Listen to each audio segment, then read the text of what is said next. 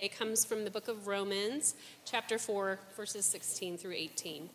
That is why it depends on faith, in order that the promise may rest on grace and be guaranteed to all of his offspring, not only to the adherent of the law, but also to the one who shares the faith of Abraham, who is the father of us all.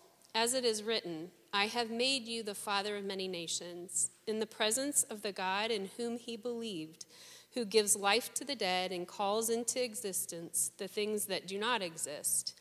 In hope, he believed against hope that he should become the father of many nations. As he had been told, so shall your offsprings be. That New Testament passage was about the faith of Abraham. So I'm preaching on an Old Testament verse today, so we've got a New Testament reading.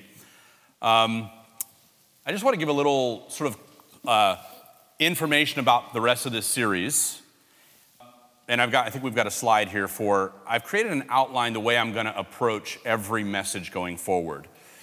For each of these hard sayings, this is how we're going to move through, and you'll see sort of my, my slides during the sermon will follow the structure. We'll identify the hard saying, in other words, the thing that is tough to hear or tough to read. We'll hear the critique, in other words, from skeptics or uh, people who have a really hard time with the particular passage.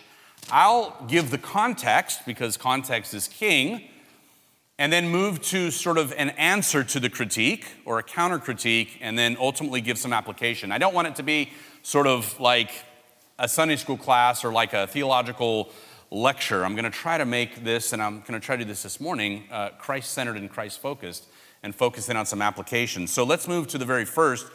Um, the hard saying for today, we're talking about the binding of Isaac. God commanding Abraham to offer Isaac as a burnt offering. The verse is a little lengthy. We're going to put up on the screen, but it's just so much text. I'm going to read the passage to your hearing, okay? This is Genesis 22, 1 through 14. After these things, God tested Abraham and said to him, Abraham, and he said, Here I am. He said, Take your son, your only son, Isaac, whom you love, and go to the land of Moriah and offer him there as a burnt offering on one of the mountains, of which I will tell you. So Abraham rose early in the morning, saddled his donkey, and took two of his young men with him and his son Isaac. And he cut the wood for the burnt offering and arose and went to the place of which God had told him. And on the third day, Abraham lifted up his eyes and saw the place from afar. Then Abraham said to his young men, Stay here with the donkey. I and the boy will go over there and worship and come again to you. And Abraham took the wood of the burnt offering and laid it on Isaac his son. And he took in his hand the fire and the knife. So they went both of them together. And Isaac said to his father, My father. And he said, Here I am, my son. He said, Behold the fire and the wood, but where is the lamb for a burnt offering? And Abraham said, God will provide for himself the lamb for a burnt offering, my son. So they went both of them together. And when they came to the place of which God had told them, Abraham built the altar there, laid the wood in order, and bound Isaac his son and laid him on the altar on top of the wood. Just create a mental picture of that, of that for a minute. Then Abraham reached out his hand and took the knife to slaughter his son. But the angel of the Lord called to him from heaven and said, Abraham, Abraham. And he said, Here I am. He said, Do not lay your hand on the boy or do anything to him, for now I know that you fear God, seeing you have not withheld your son, your only son, from me. And Abraham lifted up his eyes and looked, and behold, behind him was a ram caught in a thicket by his thorns. And Abraham went and took the ram and offered it up as a burnt offering instead or in place of his son. So Abraham called the name of that place, The Lord will provide. As it is said to this day, on the mount of the Lord, it shall be provided. Man, this is the Word of God. In his book, Under the Banner of Heaven, Jon Krakauer, let me back up for a minute. Let's move to point two here. Now I'm unpacking. I'm doing this for the first time. The skeptic's critique, okay? God, the divine child abuser. That's the critique. Let me unpack it. Jon Krakauer's book, Under the Banner of Heaven, begins by telling the chilling story of a Utah man who killed his sister in law and her 15 month old daughter, his niece, at God's command, supposedly. The murderer claimed that he had a handwritten revelation from God that prompted his action. And after his arrest, he said, You'd think I have committed a crime of homicide, but I have not. I was doing the will of God, which is not a crime. As he was about to kill his 15 month old niece, he told her, I'm not sure what this is about, but apparently it's God's will that you leave this world. Perhaps we can talk about it later. He described his actions saying, It was like someone had taken me by the hand that day and led me comfortably through everything that happened. These lives were to be taken, and I was the one who was supposed to do it. And if God wants something to be done, it will be done. You don't want to offend Him by refusing to do His work. A majority of non Christian authors I've read treat Abraham's sacrifice as the irrational product of blind faith. And they see faith as one of the greatest causes of religious violence. And they believe that someone like this man in Utah, this murderer, was simply acting like Abraham, obeying God's commands and orders. And maybe some of you have had the same thought. Why would a loving God ask Abraham to do something so heinous, so cruel, so disturbing as sacrifice his son? What kind of benevolent God, one might ask, would do such a thing? It seems out of step with God's loving character, doesn't it? Even more troubling is the dangerous implications of people who believe that heinous acts are acceptable if they believe they're carrying out God's commands. And all you have to do is think about in the recent past suicide bombings. I mean, these are people who think they're doing God's will, that God has commanded them to take the life of unbelievers or infidels or their enemies. So it's not some abstract theory in history, it happens today among some religious people. We might want to ask could God ask or demand something like that from us, modern Christians? And how would we know if God was asking us to do something like that? What if they or we misunderstood? So it's not irrelevant, it's not an abstract idea, something we should think about. This is the famous atheist Richard Dawkins version of the story in Genesis 2. Okay, brace yourself, right? God ordered Abraham to make a burnt offering of his longed for son. Abraham built an altar, put fire upon it, and thrust Isaac up on top of the wood. His murdering knife was already in his hand when an angel dramatically intervened with the news of a last minute change of plan. God was only joking after all, tempting Abraham and trying his faith.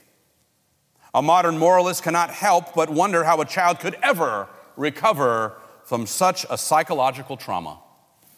By the standards of modern morality, this disgraceful story is an example simultaneously of child abuse, bullying into asymmetrical power relationships, and the first recorded use of the Nuremberg defense I was only obeying orders. End quote.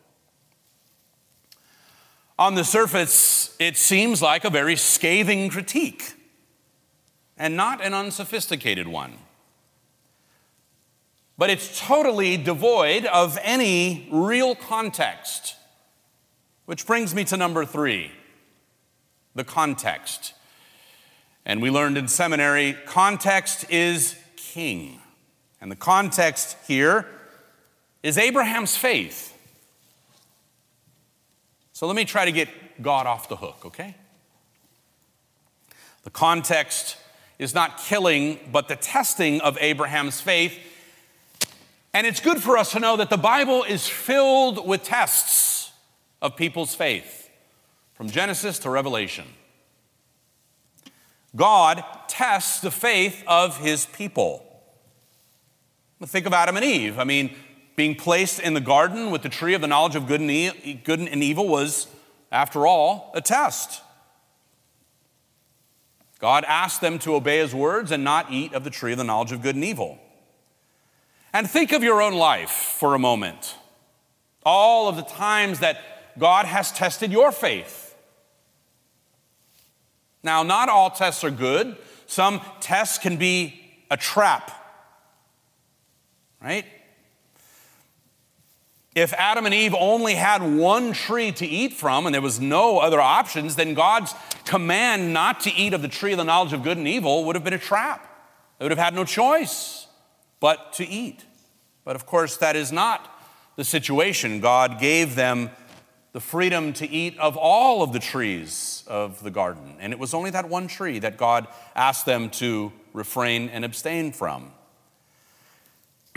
Here's an application for us, okay? Tests are always about trusting God. Tests force us to trust God in radical new ways. Is there a slide for that? Maybe not. So I'll repeat it. Tests are about trusting God. God tests our faith as a way to force us, yes, force us because we are wayward and sinful creatures, to trust Him to place our trust in Him, often in radical new ways, in ways that we never have before. And at this moment, no doubt God is testing your faith. You don't, I don't, this is not like a word of prophecy. I just, pretty sure I know people, right? We're all going through something. God is testing every one of us. It might be in your marriage, it might be in an area of your career or finances, it might be a health issue or an unbelieving child or family member. But no doubt God is testing your faith. Every trial works in that way also. It unites us in solidarity with our suffering Savior Jesus and gives us a kind of communion with Him through our suffering. But it also refines and strengthens and tests your faith because through every trial, the only way to get through any trial is to rely on and lean on God. So you don't have to raise your hands. I know that God is testing your faith right now. And maybe it's a, a point of low testing, and maybe it's a point of high testing, depending on who you are or your situation. But in the garden, the serpent tests Adam and Eve to eat of that other tree, but his test is a trap. They give in and fail. But God promises that a human being will one day come who will pass the test and defeat the serpent. And as that story moves on to another couple, Abraham and Sarah, God tests them as well. And the first test is that God comes to Abraham and says, Get up from the only place you've ever known, Ur of the Chaldees, which is in southern Mesopotamia and he says, I want to take you out of the place that you've always known to a place that I will show you. Now, for modern people, this is lost on us because we move all the time. We transfer to different cities for work, for jobs. It's something that modern people, especially in the Western world, do all the time. But in the ancient world, to leave your tribe, your village, your community, the place that you have known your whole life is sort of a death sentence.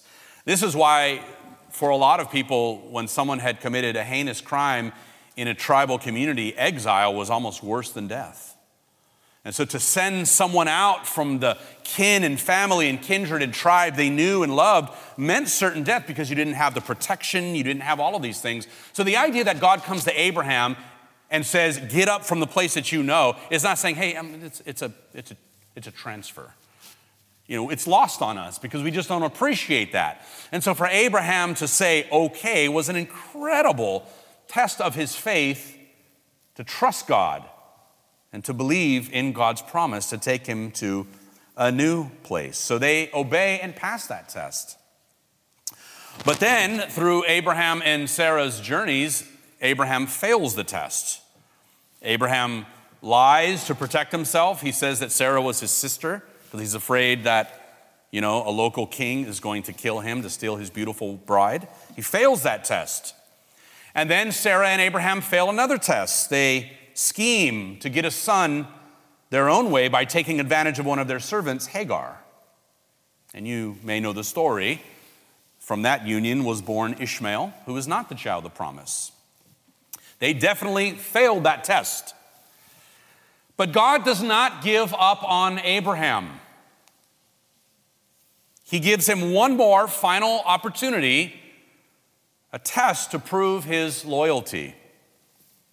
God asks Abraham to go up on a hill and offer his son as a sacrifice. And it's hard to imagine a more intense test than that. Everything Abraham had ever hoped for was tied up in this son of promise. I remember that Abraham and Sarah waited for years. They were old after Isaac had been born. They had been barren, a couple without children for close to 100 years. But in the place God tells him to go, there is a hint of what God is really after. Not Isaac, but Abraham's faith and trust. And I would put forward to each one of us that this is what God is really after with each one of us. That it's the trial itself is it's not really about the trial. The test is not about the test. It's about what God is really after. Are we going to believe him? Are we going to trust in him? Are we going to believe God's promises to us or our own hearts, which are deceitful? Are we going to believe God or are we going to believe the world? We're going to believe the promises of God. Every every test, every trial that you experience is ultimately this is what lies behind it. God cared about Abraham's faith. And the name of the place that God sends Abraham to is called Moriah, which means provision, or the Lord will provide. And I just have to believe that somewhere in Abraham's heart, he's got to be thinking, this is a test. There is no way that God is going to require my son. I don't know this for sure, but the name of the place is God saying, I'm going to provide a sacrifice. when I was in my teenage years on the streets of Los Angeles and had got jumped into a street gang, there was a test that would often happen. It was maybe a kind of hazing. A new young recruit, I was about 14, we'd be hanging out, doing, you know, doing the things we did in our neighborhood, all the members of the gang. And somebody bigger and older would pop up and challenge you to a fight. And I'd seen other guys respond to this and get pummeled really bad. And so it was scary, but often um, it was just a test to see if you were willing because as you encountered other gang members or other rivals, you had to be ready to fight. And so they didn't want an encounter with a rival gang to be the first time you actually confronted somebody who might be bigger or stronger than you. So we would challenge each other. And the first few months that, that I had gotten into the gang, I knew that that was coming. And I didn't know for sure, but I thought that this is one test I cannot fail. And I remember having somebody a lot bigger and older than me. So when you're 14, to have a 20 year old who's a lot bigger than you and a little older and stronger challenge you to a fight. It's kind of scary. And I remember it happened a couple times, and um, you know, there's 15 or 20 guys around, and one of them pops up, challenges you to a fight. And I remember thinking to myself, I can't fail this test. And if I get pummeled, I get, you know, beat to a pulp. It's just the way it's got to be. And I stood up and I said, All right, you know, let's go. And they said, Well, we just wanted to see if you were, if you were willing. Um, and, you know, of course, you know, they, they shake your hands, they give you a hug because you know, we used to say, well, you're down. You're down for whatever's going to happen. And of course, I was, you know. But there was something inside of me that sort of knew that they didn't, they didn't want to see me beat to a pulp. They just, it was a test. And when other new guys would get into the gang as I got older, I would just tell them, I couldn't guarantee them that if it happened, they wouldn't actually have to fight, but I would just tell them, just trust me, whatever you do, don't, we used to use the word punk out. Don't punk out. well, Abraham has got a hunch, I believe, that something, there's something more than this command to offer Isaac. He's got the name of this place that says the Lord will provide. He knows that he has failed other tests in the past, and he's learned a little bit of something about the kind of God he's serving. And I think inside he knows that God is not going to allow this son of his to die because he believes God's promise and he has faith that this child is the child of promise in which God said, All the nations of the world will be blessed in this seed of yours, this offspring. In fact, when Isaac asks his father, uh, Here's the wood and the altar, but uh, where's the sacrifice? I heard someone say a joke one time that um, um, God said to Isaac, the Lord told me to offer you as a burnt offering. And Isaac said, And what did you say? but you can imagine what's going on in the back of this young teenager's mind as his father takes him up to this place of sacrifice. Abraham responds, God will provide, which is the name of the place, Mount Moriah, which ultimately was the area in which Mount Zion and the Jerusalem temple was built. In the last moment, God stops him and provides a substitution animal in the place of his son. Now, at this moment, light bulbs should be going off in your head. God provides a substitution.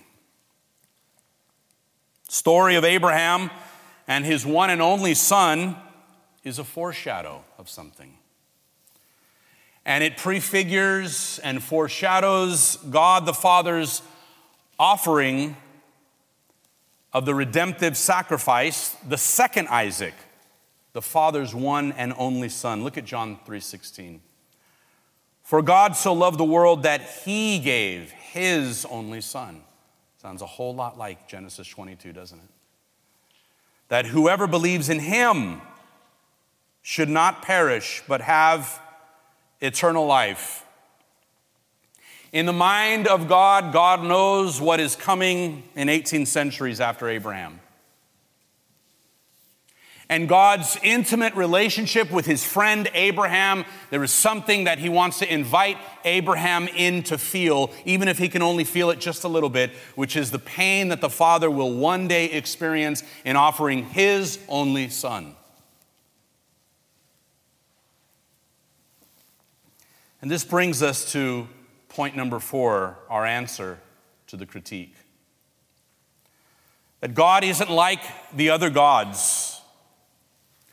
And critics like Richard Dawkins or whoever they are who look at a text like this and, and respond with disgust, and I would argue that there are Christians nowadays who read this also and feel a sense of disgust. So it's not just unbelievers that maybe some of you have read this and felt, you know, disturbed at it. But one of the things that they are unable to appreciate is what this story is trying to tell us about the very nature of God and God's work of redemption on the cross. There are other things it's telling us also. So, for the early community who received this story, the Exodus community of early Hebrews leaving Egypt, one of the things they would have learned about the God of Abraham, Isaac, and Jacob is that he is not like the other gods who do command human sacrifice. In fact, one of the things that seems to be a common thread throughout almost all ancient nationalistic or tribal religions is that their deity requires human blood. Uh, it is something found in almost all civilizations, ancient civilizations in the world on every continent, which is the worship of gods with human sacrifice. And so the message, the sort of neon sign message for the reception, the, the, the, the community that received, the, the early like reception community of this story, is that, oh, our God is not like the other gods. He doesn't require us to offer our children in sacrifice. Again, it's something for us in the 21st century, we may think, okay. But for people in those days, it would have been a big deal. That God is not like the gods of the nations he doesn't require us to sacrifice our children. He doesn't require us to do heinous things to satisfy Him. And the other point is this that God wants a real relationship with His people. And He desires them to place their faith and trust in Him, even in the face of challenging circumstances. Again, this is something that skeptics are not unable to appreciate because all they see is a cruel test. But we see God's love and mercy, don't we? They see a bully, but we see a substitutionary sacrifice. God's self sacrifice in Christ, who willingly went to the cross. And so their criticism is divorced from context and a larger redemptive story. It's really a terrible it's terrible biblical scholarship. The story of Abraham offering Isaac, the binding of Isaac in Genesis 22, 1 through 14, is part of a, so think of concentric circles, a larger story of God testing Abraham's faith, which is part of an even larger story of God's redemptive work and flow through history that one day he himself will offer his only son. But that son goes willingly. That son is in agreement with the Father and the Spirit to offer himself as a sacrifice. He is not forced, it is not against his will, it is not cosmic child abuse, as some would argue. The Son, out of his love for us, willingly sacrifices himself. And so here's the application Abraham's faith in surrendering Isaac points us to Jesus. You have to have the larger story, the larger framework of the redemptive story.